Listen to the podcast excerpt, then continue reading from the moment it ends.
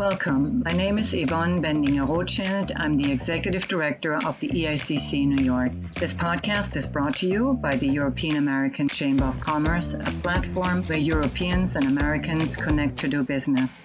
To produce this series, we have asked our members from across Europe and the United States to discuss current events and how they may affect transatlantic business activities. In addition to this recording, I invite you to listen to all of our podcasts. You can find them on our website at eaccny.com right slash podcasts. I hope you will enjoy the insights our members, together with my team, have put together, and I encourage you to subscribe to the EACC podcast series on your favorite podcast server and to rate and share them with your friends and colleagues. Hi, everyone. Welcome to this installment of Brexit Musings. My name is Paulo Fratini Melendez. I manage member engagement at the EACCNY, and I'm also your host for this series. So in this episode, we have James Lloyd and Keely Blair, who are partners in Orrick's Cyber and Privacy Group based in London. They are litigators by trade, but they're also experts in incident response, privacy matters, and regulatory enforcement. So this episode is going to be more of a discussion on the potential effects of Brexit on companies responding to cyber attacks and the impact on regulatory enforcement in the back end of these possible incidents. So it's a very interesting discussion. And with that, I'll pass it along to you, James. Thanks, Paolo. Welcome, everyone. And hello, Keely. Hi, everyone.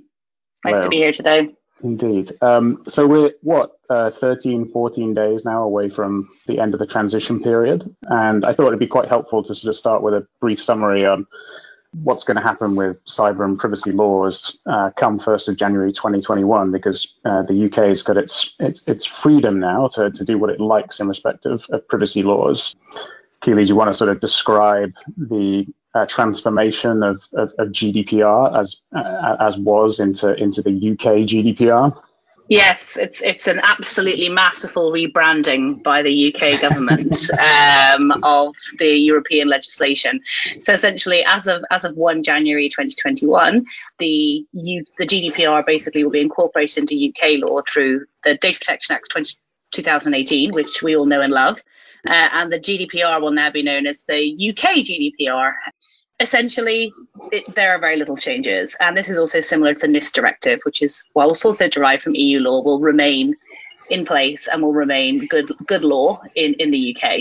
The interesting thing will be to see what happens in the future. So as of 1 January, everything's the same. We're on a, a level playing field, so to speak.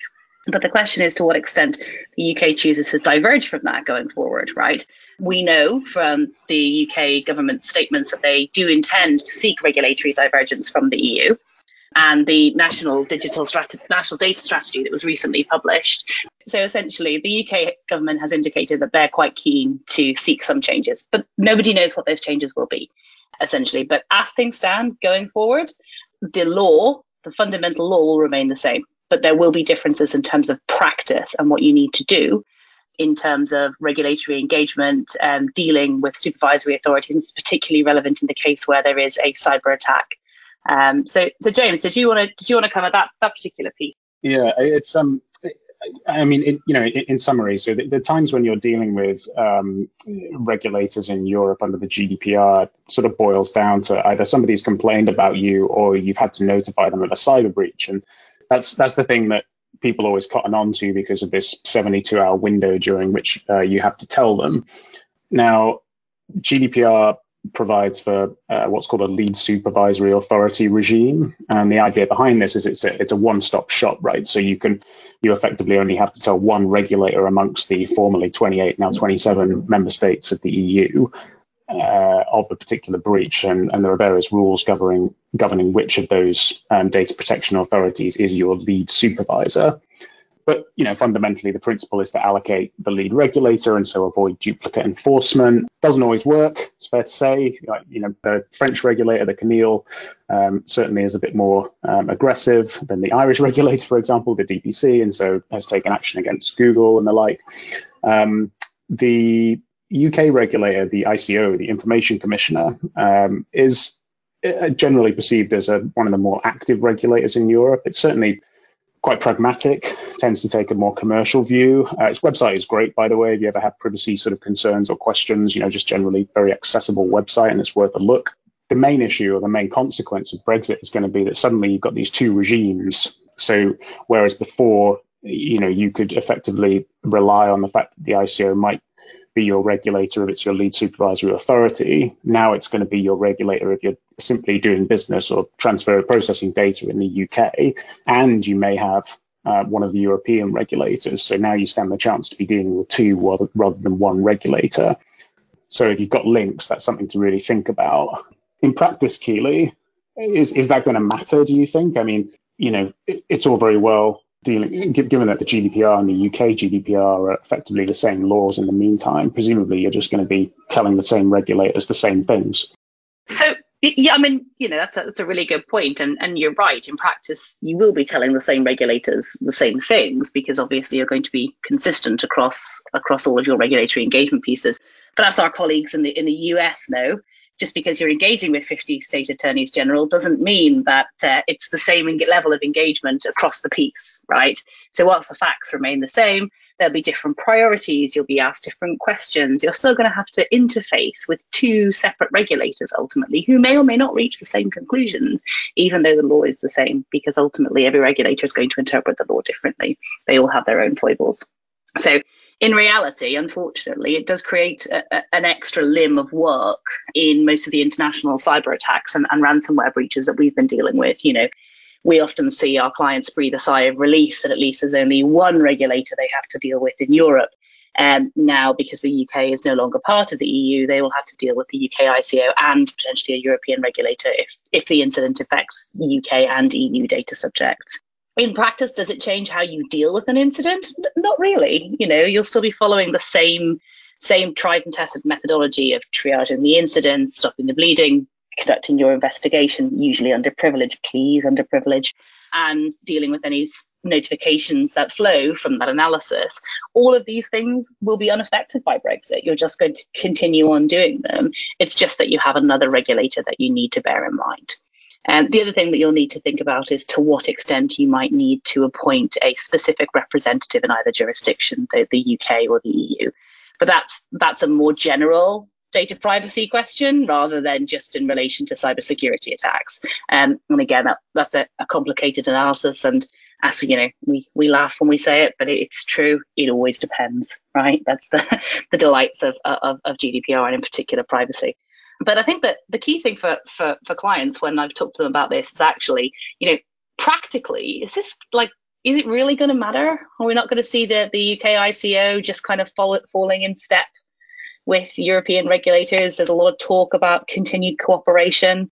Or are we really going to start to see a divergence? James, what's what's your sense on that one? Honestly, I have no idea, but I, I like to. I, I mean, it, it's all gonna it's all gonna depend. I keep seeing all the social media is alive with the buzz of, of white smoke having risen over the uh, the European Union, and and suddenly we've got a deal, and so it, it's all to depend on uh, to what extent the UK wants to stay aligned with with Europe. I mean, it, there are differences already, right? You know, like you've already touched on them. The, the, the ICO, as I've said, is a pretty pragmatic regulator.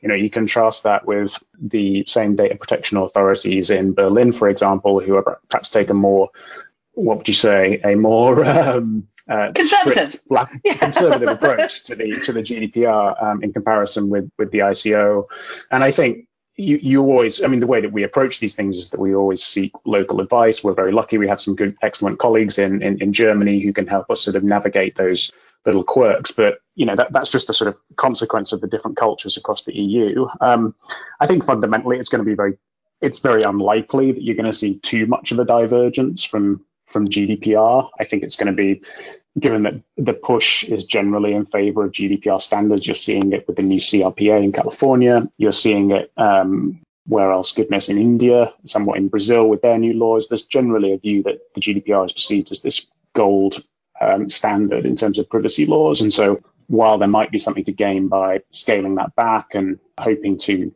gain some sort of competitive advantage, I can't really see anything fundamental changing because at the end of the day, these are pretty important human rights and um, they need to be protected. So yeah, watch this space, but um, I, I, think it's pretty doubtful that anything's going to change too much. I think you, you touched on privilege actually, Keely, and I just wonder if it's worth a, a quick look at, you know, why privilege is important to uh, investigations and, and, particularly the difference uh, when it comes to the UK and Europe. Um, so thinking in particular about civil law jurisdictions and the sort of absence of privilege. Is it mm-hmm. worth talking about that?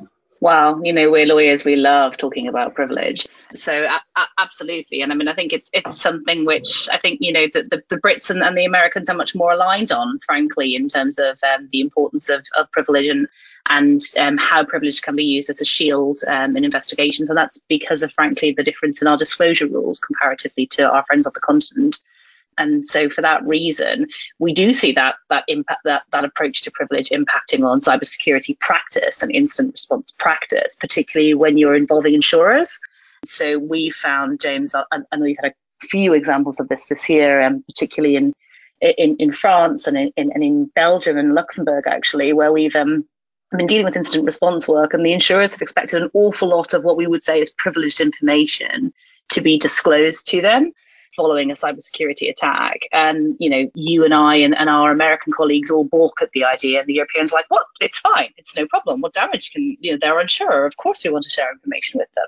So I do think that is that is an area where there is potentially um, some, some nuance. I mean, it's also interesting, you know, again, outside of the, the just the pure cyber regime, you know, we saw that Facebook made the decision to move its UK uh, data subject processing to Facebook Inc. in the US rather than leaving it in Ireland where it had been. Um, so I do think we're going to start seeing more of that um, from American companies, perhaps seeing the UK as a more business friendly regime than Europe. So thinking about ways in which they can take their data outside of European hands. But whilst the UK GDPR remains aligned to GDPR, you've got to ask what's the upside in doing that? I mean, perhaps operate perhaps operational efficiencies. But it, it is interesting. I, I do think that we're going to start we're going to start seeing the plates shift. Basically, we, we, we all we all had to go through a big tectonic shift in 2018 when when the GDPR came into force and get used to this new world order. And I think Brexit is uh, another reshifting of those plates, and we're going to see what the landscape looks like afterwards. Yeah, couldn't agree more. I guess the other the other big thing to think about, particularly with the recent attacks on SolarWinds and, and the security firm Mandiant, is from a pure cybersecurity point of view, just the mm-hmm. way in which Brexit is potentially going to harm cooperation between the UK and EU. So I mean, obviously the the attacks themselves show that you know absolutely nobody is safe from this threat. And I think as you and I often um, tell clients, not just to scare them, but it is true. It's it's not so much a matter of um, if you get hit; it's a matter of when. Mm-hmm. But in terms of the cross-border cooperation that we have seen between the UK and the EU, um, and indeed the US, um, if you think about the wider sort of Five Eyes um, intelligence community, you know, my view is that this is going to erect barriers as between um, the UK and the EU, and therefore you are going to see uh, a reduced level of cooperation. I can't really see how it's going to be any, any other way. I mean, do, do you agree with that? It's going to have a chilling effect. I think it's going to be really interesting to see how how it all all pans out and. It, it, you know, I think larger awareness of cybersecurity is is absolutely happening across the board, right? So the FT editorial piece this morning was on the prevalence of cybersecurity attacks.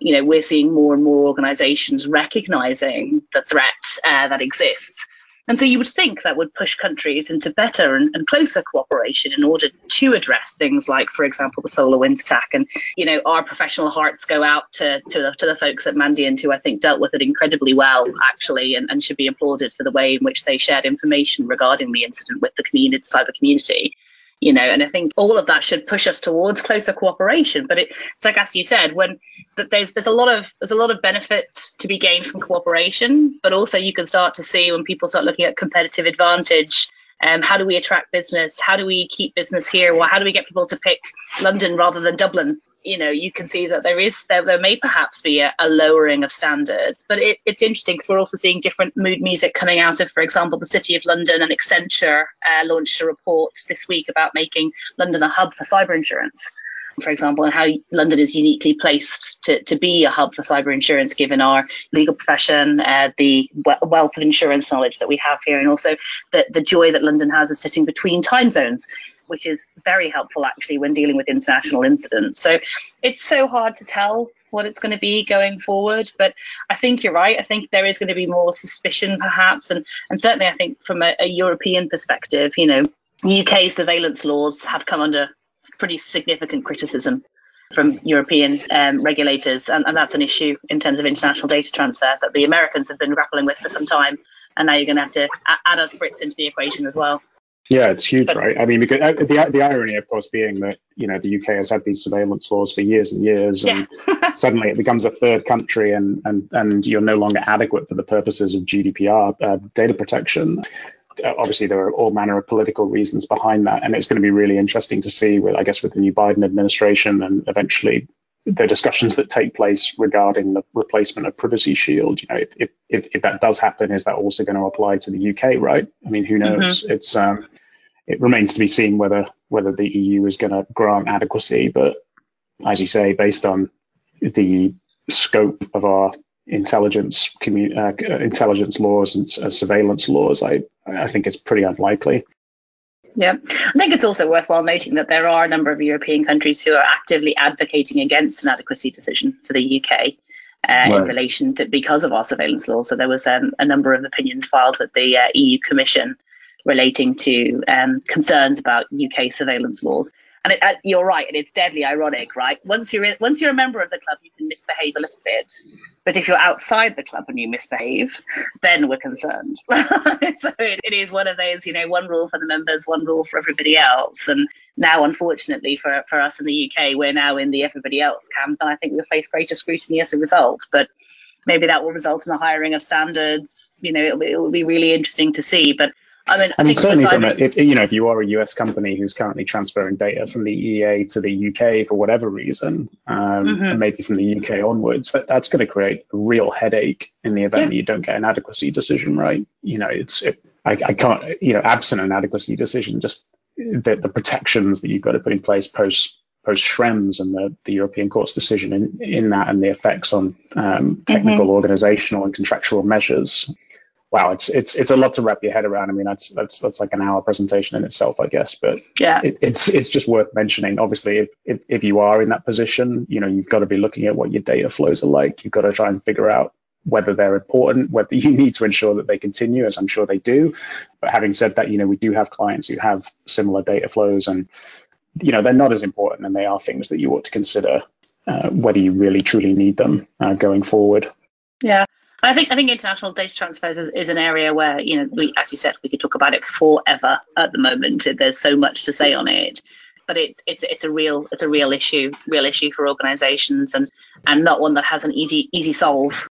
I think I think at the moment though, with in terms of doing any risk assessment regarding the UK, you can do exactly what you suggested, James, which is point to the fact that look, we used to be part of the club. Our standards and laws are still the same. Of course, we're adequate. No need to put any re- additional safeguards in place here, sir. Move along. Standard contractual clauses will be fine.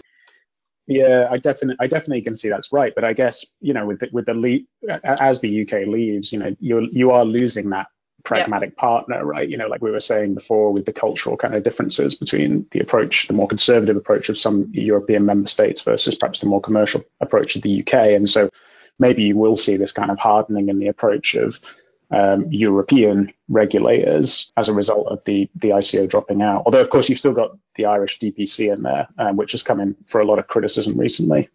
Yeah, no. I mean, no, the, you know, the, the reality is the Irish DPC is doing everyone's work for them, right? If you look at the, the number of investigations that they're the lead supervisory authority on under the one-stop shop principle, you know, I wouldn't want to be Helen Dixon. She's got so much to do. It's it and under such incredible pressure. Um, yeah. I do have I do have a large degree of sympathy, and I do think that these these investigations are complex. They need due process you know, I know the 24 hour news cycle and the quick fixes culture that we have now, there's always that like, why does it take two years to investigate something? The answer is it's complicated. And there's mm-hmm. an appeals process, and there's the option to make rep- written and oral representations, and and all of those things are good things overall, but they mean that these investigations do take time. And I think sometimes that nuance is lost in, in the wider community, in the sort of, you know, we want headlines, we want fines, we want punishment sort of way of looking at the world. It's actually, well, is that is that really beneficial? You know, aren't we better to have a, a good process that results in good regulation and good enforcement action? I think we are actually. That would be my, my sense of it. But no, absolutely. Yeah, the, the more certainty, the better. As we sit here waiting for a deal. Anytime now. I know it's like it's like it's like it's like the worst advent ever. It's like, am I going to get to the, you know, every every day I open my advent calendar and I hope there's a, a, deal and an adequacy decision in there, and every day I find it's just chocolate. Deeply disappointing. Uh, but who knows? Who knows? And I think you know, it's the reality is this is this is the beginning of a new phase right? And and I think that's how rather than the end. And I think that's kind of how certainly you know you and I when we talk about it we we we see there's a lot of potential opportunity going forward, but there's also some some difficulties that are going to need to be ironed out. And the reality is we're now going to have two regimes. That's that's that's where we are. The Americans have done a good job.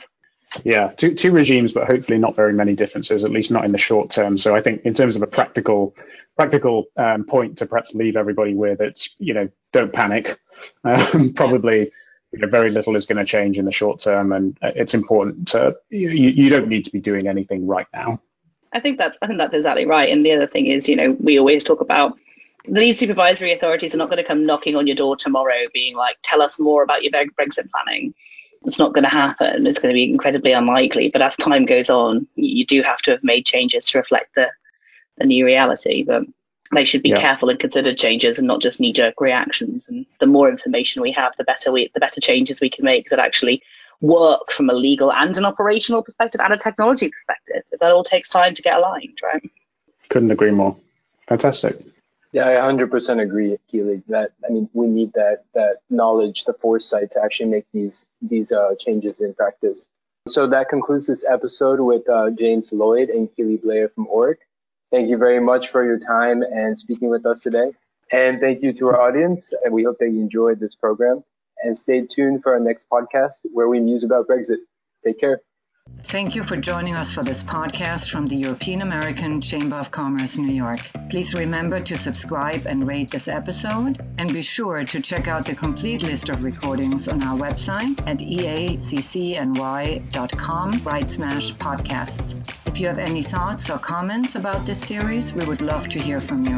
Feel free to reach out to us at membership at eaccny.com to learn more about our work, how to get involved, and how to join our transatlantic network.